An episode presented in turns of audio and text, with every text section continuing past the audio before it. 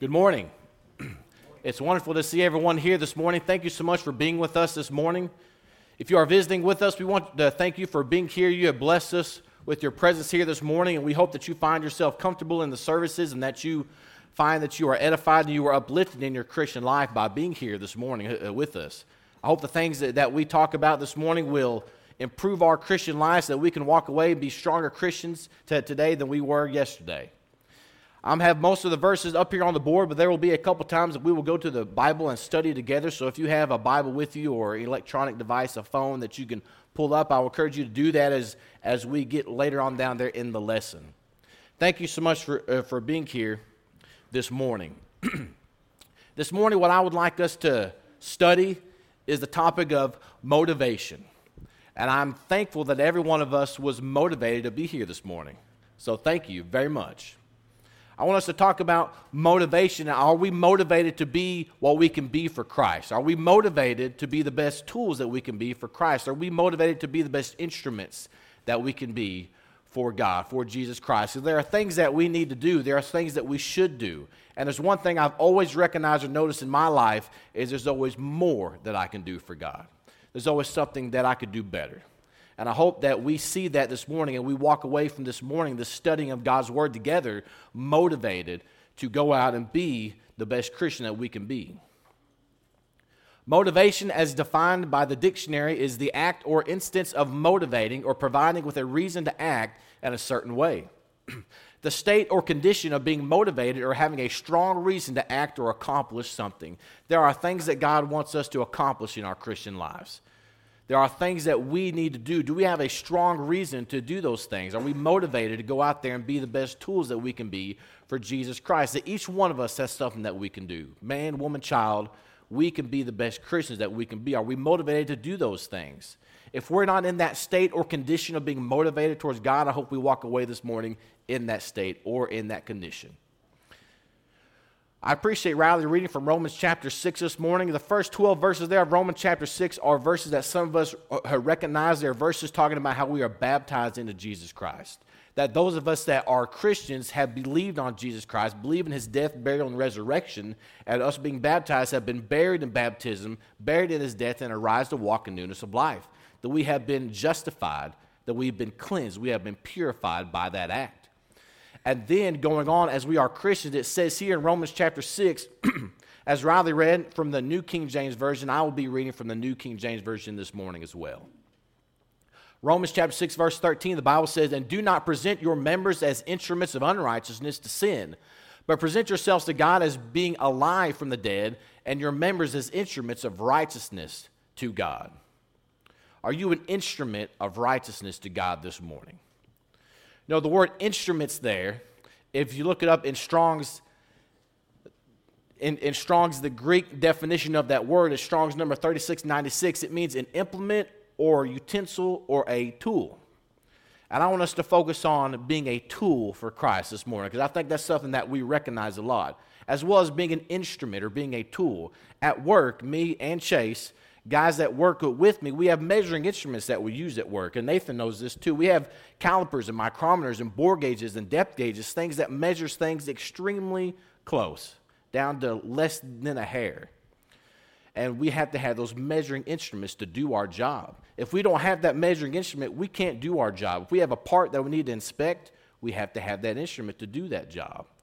And it's one thing to have that instrument or have that tool that we need and not pick it up and use it. That we may have that instrument, we may have that tool, but we need to use that tool. And that's what I want us to fo- fo- focus on this morning. Are you a tool for Christ? And you may not be the same tool as somebody else, but you are a tool. You are an instrument. And are you using those things that you have for God? Are you being the best instrument? And if not, why not? What is keeping us from being a motivated instrument or tool from God? What is keeping you from being the best tool that you can be? What is keeping you from being the best instrument that you can be? What is keeping you from doing things or studying or have Bible studies or leading songs or anything of those nature? I want us to focus on what is keeping us from doing those things. And there's two things that I would like us to focus on this morning that I, I think keep us from being that motivated instrument, that motivated tool for Christ. One of those things is the past. Sometimes the past just gets in your way.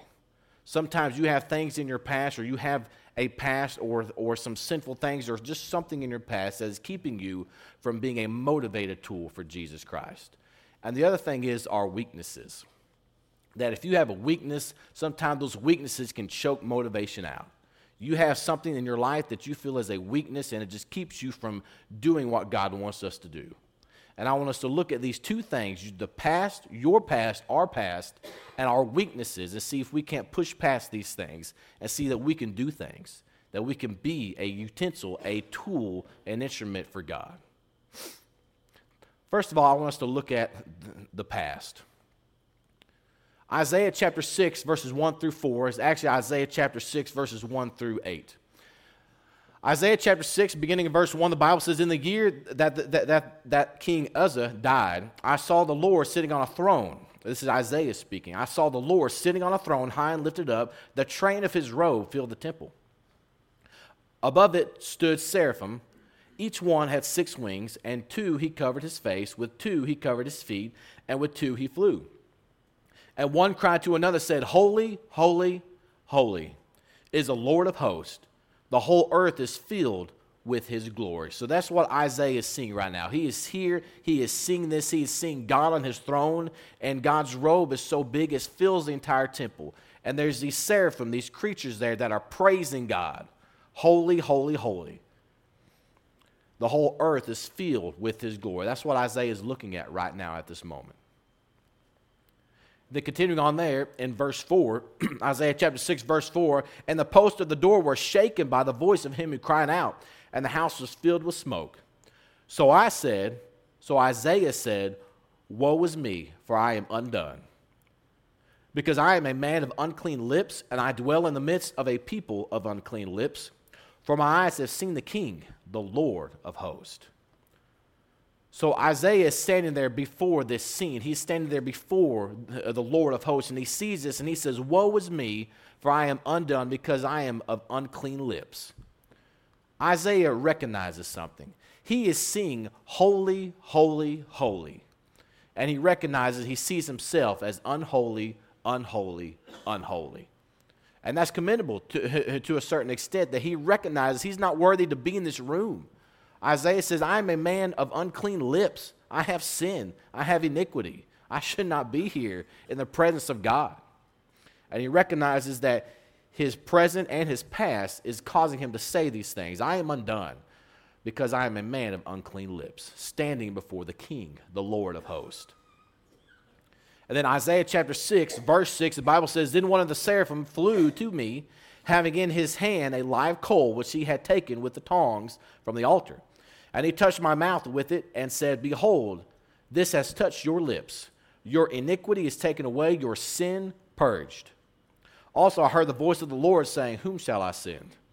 And whom will go for us? Then I said, Here I am, send me. So you see, Isaiah recognized that he was unholy, and he's standing before holy, holy, holy.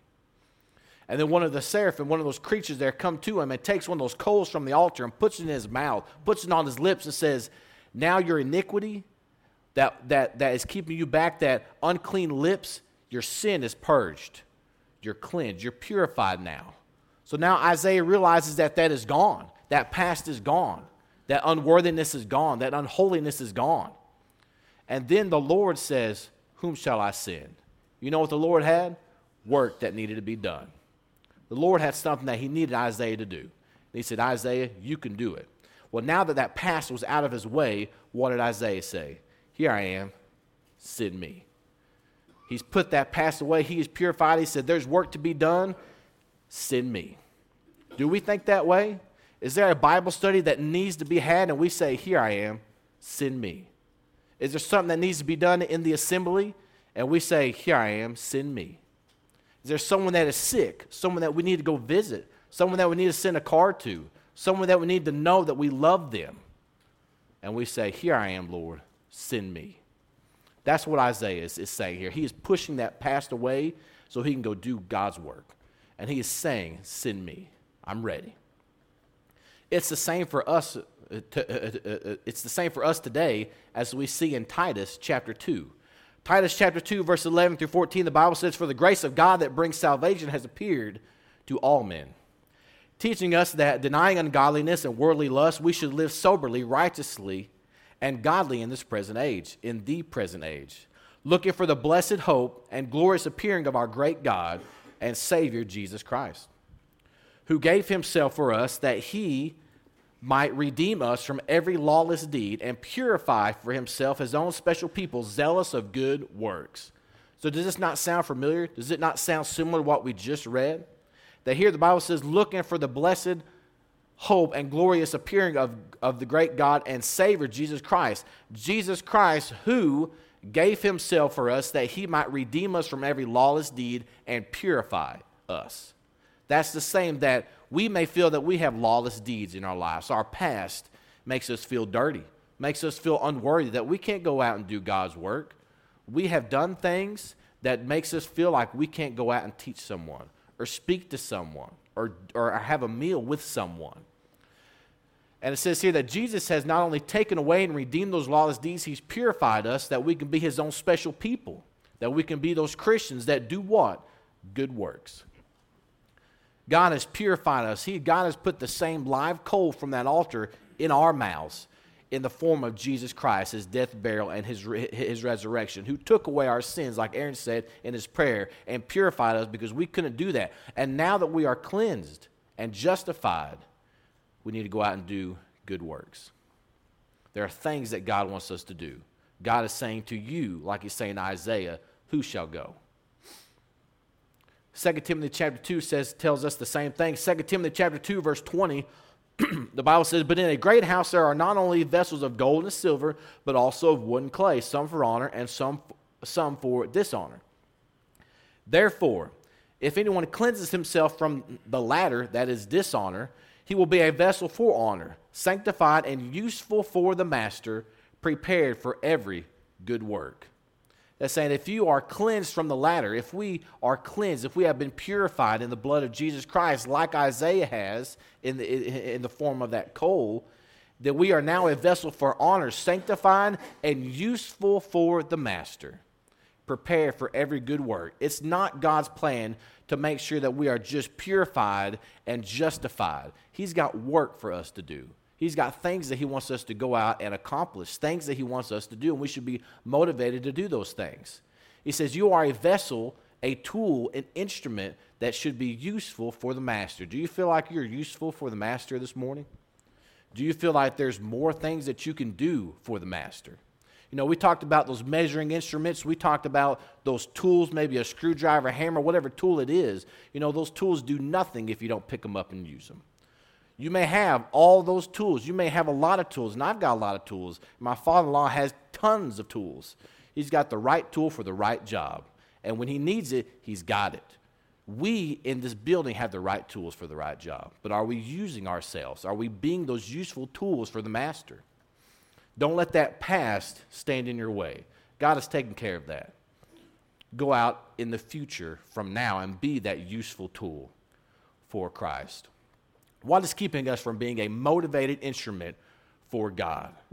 The other thing I like to talk about is weaknesses. That sometimes we have weaknesses or we feel like we are so weak, we have something in our way that we can't do what we need to do. Or there's some people that do things that we can't do what they do because we have a weakness. And sometimes those weaknesses become an excuse. Those weaknesses can choke motivation out and keep us down to where we don't do anything for God. And we can't be that way. You know, someone who had a weakness was Moses. In Exodus chapter 3, verses 10 through 12, the Bible says, Come now, this is the Lord speaking, this is God speaking. Come now, therefore, and I will send you to Pharaoh, that you may bring my people, the children of Israel, out of Egypt. Verse 11 But Moses said to God, Who am I that I should go to Pharaoh, that I should bring the children of Israel out of Egypt? So he said, I will certainly be with you and this shall be a sign to you that I have sent you. When you have brought the people out of Egypt, you shall serve God on this mountain. So God says, Come, I'm going to send you. I need you, Moses. There's work to be done. Just like God said to Isaiah, Who shall go? There's things that need to be done. And Moses, you're going to lead the people out of, Egypt, uh, out, of, out of Egypt. And Moses said, Well, who am I that I should go? You know what he's kind of saying? I'm not that guy. I'm not that guy. Have you told yourself that, that before? I'm not that guy. I can't do that. I can't do that thing. I'm not that person. Well, that's what Moses is saying here. And Moses elaborates on why a, a, a more in Exodus chapter 4. In Exodus chapter 4, verses 10 through 13, the Bible says, Then Moses said to the Lord, Oh, my Lord, I am not eloquent, neither before nor since you have spoken to your servant, but I am slow of speech and slow of tongue. So the Lord said to him, Who has made man's mouth, or who makes the mute, the deaf, the seeing, or the blind? Have not I, the Lord? Now therefore, go. I will be with you. I will be with your mouth and teach you what you shall say. But he said, Oh, my Lord, please send by the hand of whomever else you may send. So here, Moses is saying, Look, Lord, I am not eloquent. I'm not a good speaker. Moses is saying, I am slow of speech and slow of tongue. Maybe Moses had a speech impediment. There was something there that was keeping Moses from wanting to do God's work. And God said, I understand what you're saying. You feel that you're not ready. You have a weakness. That's what Moses is saying. I have a weakness, and it's, it's my speech, it's my tongue, it's my mouth. I'm not eloquent.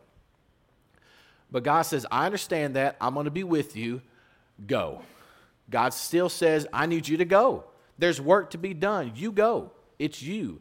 And then Moses said, Please, Lord, send by the hand of whomever else you may send. He said, Send somebody else. I mean, Moses is saying, I am not that guy. I cannot do this, God. Find somebody else. And God gives him help, just like we have a room full of help this morning. He gives him Aaron, and Aaron helps him and, and is his spokesperson. But does Moses never speak to the children of Israel? Is Moses not the lawgiver? When Moses came down from the mountain and all the children of Israel were dancing around a golden calf, who else was down there? Aaron. So who do you think rebuked the children of Israel? Who spoke to them? It was Moses. Apparently, Moses could do it. But at the, at, the time, Moses said, I'm not that guy. I'm not eloquent. I cannot speak. But Moses eventually does what God wants him to do. You know, I can relate to Moses a lot. Moses said, I'm not an eloquent man. I am slow of tongue, slow of speech. I want to talk about someone for just a few minutes. And I want to think years back when this man was a, a small boy going to school. And he had a speech impediment. He, he stuttered, and he stuttered a lot. He stuttered so much that he couldn't complete a full sentence. It was frustrating, it was very hard. So much that his mom had to send him down and tell this young boy, said, Baby, your brain works so fast, your tongue can't keep up. It's okay. So much that this boy, when he went to school, he had to go to teachers, and these teachers had to make this special plan for him that he could not be called upon to read out loud. Do, you guys remember doing that when you were younger? That everybody would be sitting down and we'd read a chapter and you'd read and then you would read and then you'd read and let's skip Justin. If you figured out, I'm, I'm talking about myself. Skip Justin to keep him from having to read out loud because he couldn't do it. It took 30 minutes to read a paragraph. Did that stop and save him from being bullied? Absolutely not. They said, Justin doesn't have to read. And it was very frustrating. It was hurtful. I was bullied. I had teachers say, It's okay, Justin. It's not like you're going to be a public speaker. That's what they said. You're not going to have to deal with, with this stuff, so you don't have to read. And then later on, they realized and they tested him that he was dyslexic. So not only could he not speak well, he couldn't even read well. He had to go to dyslexic class and have a laminated sheet put over his textbook. Many of the teachers know what I'm talking about. So the letters wouldn't be jumbled up so he could read. That it was very difficult for him to deal with these things. So not only was this person, me, a stutterer and had a speech impediment, it was dyslexic a wonderful combination to speak in front of people, right? It's like that guy's going to be a great speaker when he grows up. No, that was not the case. I was bullied and I stuttered and I couldn't read. So I was like Moses. If there was someone that, that, that, that could have said, I'm not that guy, it'd have been me. It's like, I'm not that guy. Uh, someone else who was just like that was Paul.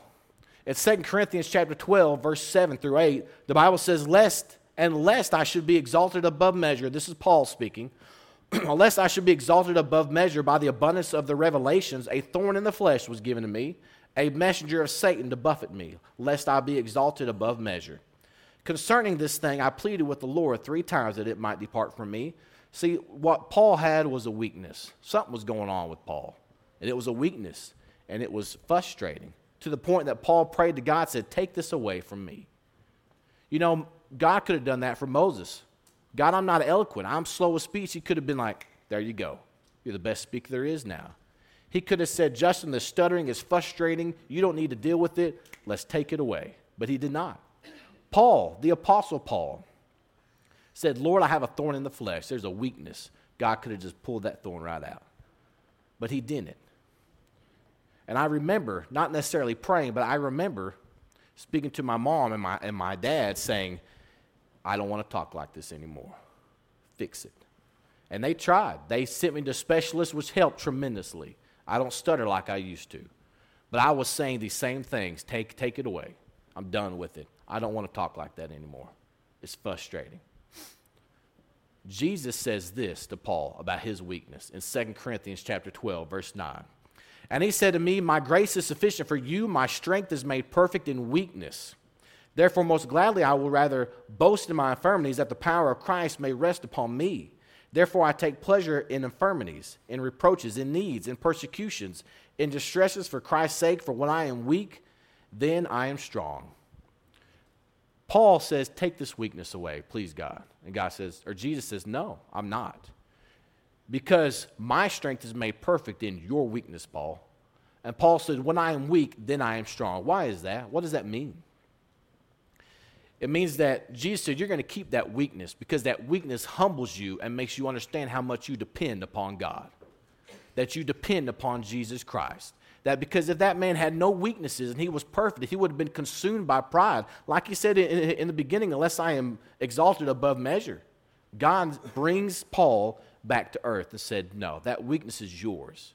It's a weakness that you're going to deal with because it helps you recognize how much you need God. Because anybody that has a weakness and can get past that weakness is because of God. It's because of their faith in God. That if you listen to anybody that speaks up here, anybody, Ian or Monty or Nathan or Franklin or anybody that speaks, they have a weakness. Ask them about it. You may think they don't, they do. Everybody has a weakness and we have to push past those weaknesses. And that's what Jesus is saying that we need to depend on each other and we need to depend on me, is what Jesus is saying. Because my strength is made perfect in your weakness. Because when you are weak, you lean on Jesus. And that's how we should. As I talked about, we need to be instruments of righteousness. And I'm not saying that everybody needs to start putting uh, together a lesson. We're just trying to motivate people that everybody should do these things or, or, or have Bible studies, but you can do more than you think you can. You can be an instrument of righteousness and you can be a useful tool for the master. But that's the one thing about tools there's all kinds of different tools, and we need every one of them.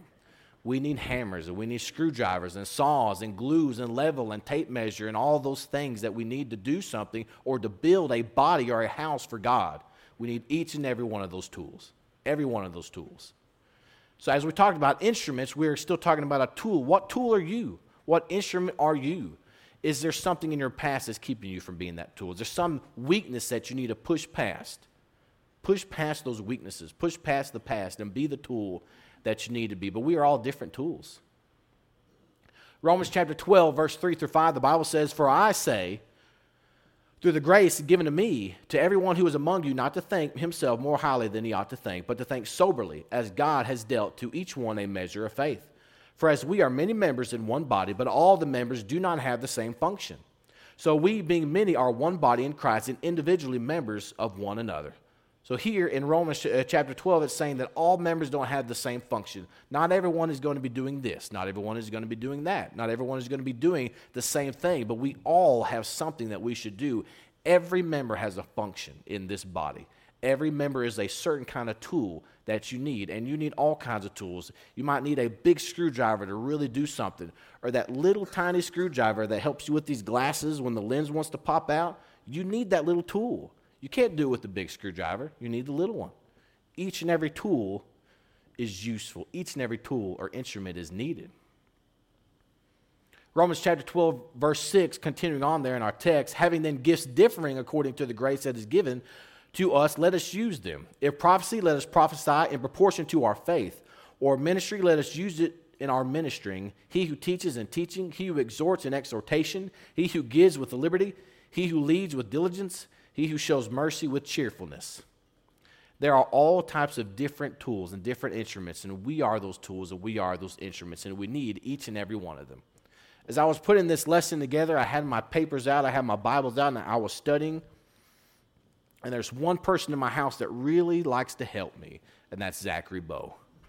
I was in my chair and I was sitting there putting that, that, that lesson together, and Zachary comes in the living room. and He's like, What are you doing, Dad? It's like, I'm putting this lesson together. I'm going to speak in the morning. He goes, I'll be right back. Goes to his room and he comes back with his Bible, a pencil, a piece of paper, and a teddy bear. And he's like, I'm going to help you, Dad. I was like, Okay. So I said, Well, I'm thinking about something, Zachary Bowen. I need your help. He's like, Oh, uh, okay. Say you and me are going to build a tiny house, or you and me are going to build a playhouse in the living or in the back of the living room, in the backyard. We're going to build this house, and we've got all the lumber that we need. We got all the paint that we need. We got hammers. We got screwdrivers. We got glue. We got nails, drills, everything that we need to build this house. They say, "Can can you and me get it done?" He goes, "Oh yeah, yeah, we got it, Dad. Let's do it." When we weren't actually doing it but he recognized that you need all types of tools to do this job. That we, as far as building a body that can go out and bring people to Christ, we need each and every tool to do that. Every one of us has a job. And Bobo recognized that. Turn me to 1 Corinthians chapter 12 if you have a Bible, please. 1 Corinthians chapter 12. We're going to begin reading in verse 12.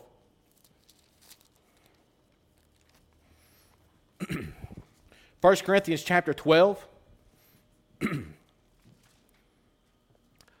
1 Corinthians chapter 12, beginning in verse 12, the Bible says, For as the body is one and many members, but all the members of that one body, being many, are one body, so also is Christ. For by one Spirit we were all baptized into one body, whether Jews or Greeks, whether slaves or free, and have all been made to drink into one Spirit. For in fact, the body is not one member, but many. If the foot shall say, Because I am not the hand, I am not of the body, is it therefore not of the body? And if it, the ear should say, Because I am not the eye, I am not of the body, is it therefore not of the body? If the whole body were an eye, where would be the hearing? If the whole body were hearing, where would be the smelling? But now God has set the members, each one of them, in the body just as He pleased. And if they were all one member, where would, be, where would the body be? But now indeed there are many members, yet one body. And the eye cannot say to the hand, I have no need of you, nor uh, again that the head to the feet, I have no need of you.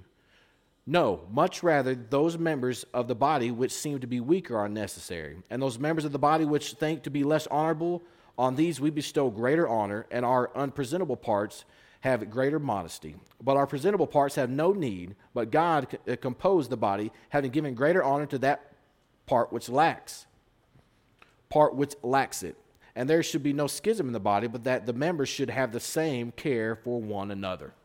So, 1 Corinthians chapter 12 and Romans chapter 12 teach very similar things. They, they, they, they, teach almost the same thing. And as it's saying, we have many different members, and each member is not the same. We are of one body. We are trying to build the same house, but we need each and every tool. Everybody is different, everybody has a function. So then I asked Zachary Bow, as we were talking about building this imaginary playhouse, I said, Zachary, what's the most important tool? Which one is the most important? And he said, the hammer. And if you know Zachary Bow, by the time he was born, he had a hammer, little hammer rattle. That's the most important tool. I said, okay, Zachary Bow, it's time to build that playhouse. And we've got all the, the wood and the material to build that playhouse. And we have 50 hammers. Can we build that? He goes, no. He's like, that'd be cool. But we can't build it if we have 50 hammers. We need those different tools. And I think sometimes we see that. We want to be the hammer, but maybe that's not what we're supposed to do. We may think that the hammer is the most important, and sometimes we put things like teaching or preaching right at the very top. That's the tippy top. That's the hammer. Well, if we were all teachers and preachers and nobody knew how to love, nobody knew how to go visit the sick, nobody knew how to be kind, nobody knew how to be affectionate, what would happen? we would fall apart. We wouldn't be able to do what God wants us to do. We can't all be hammers. We can't all be, we can't all be screwdrivers. We must be the tool that God wants us to be. And then, as we read in 1 Corinthians chapter 12, how it says that some say, Well, I'm not the eye, so what good am I? I'm not the ear, so what good am I? I'm not that hammer, so what should I do? I'm, I'm useless because I'm not that hammer. I'm useless because I'm not that person that is teaching. I'm useless because I'm not that person that is singing a song. Each and every tool is important. Each and every tool is what we need. And what happens is we do this in 2 Corinthians chapter 10 verse 12. We dare not class ourselves or compare ourselves with those who commend themselves, but they, measuring themselves by themselves and comparing themselves among themselves, are not wise. We want to be that hammer, and we see that we're not that hammer, so we decide to do nothing. If we can't be the best there is, then what am I supposed to do? You have a tool, you have something that we can do. We cannot measure ourselves amongst ourselves.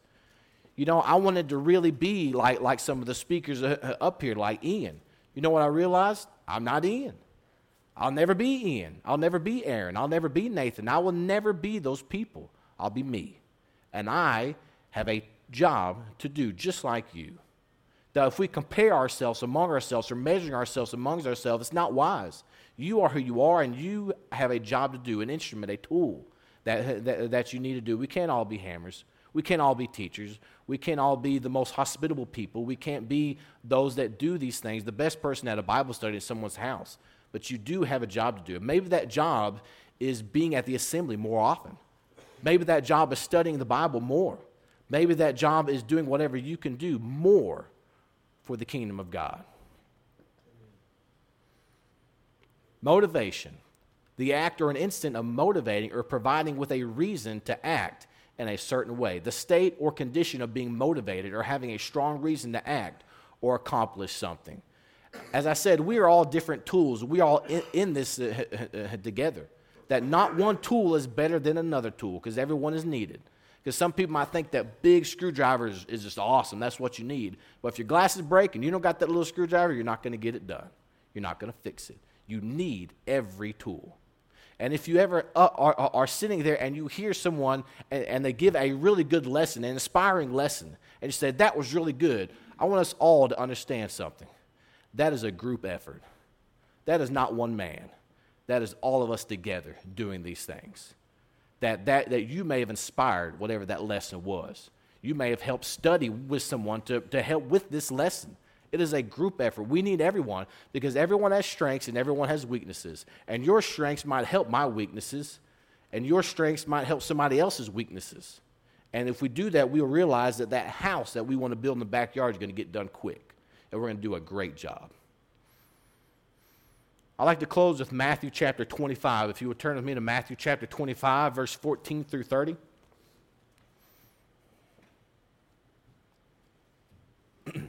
Matthew chapter 25, beginning of verse 14. Matthew 25, verse 14, the Bible says, For the kingdom of heaven is like a man traveling to a far country who called his own servants and delivered his goods to them. And to one he gave five talents, to another two, to another one, to each according to his own ability. And immediately he went on his journey. And he who had received five talents went and traded with them and made another five talents. And likewise, he who received two gained two more also. But he who had received one went and dug it in the ground and hid his Lord's money.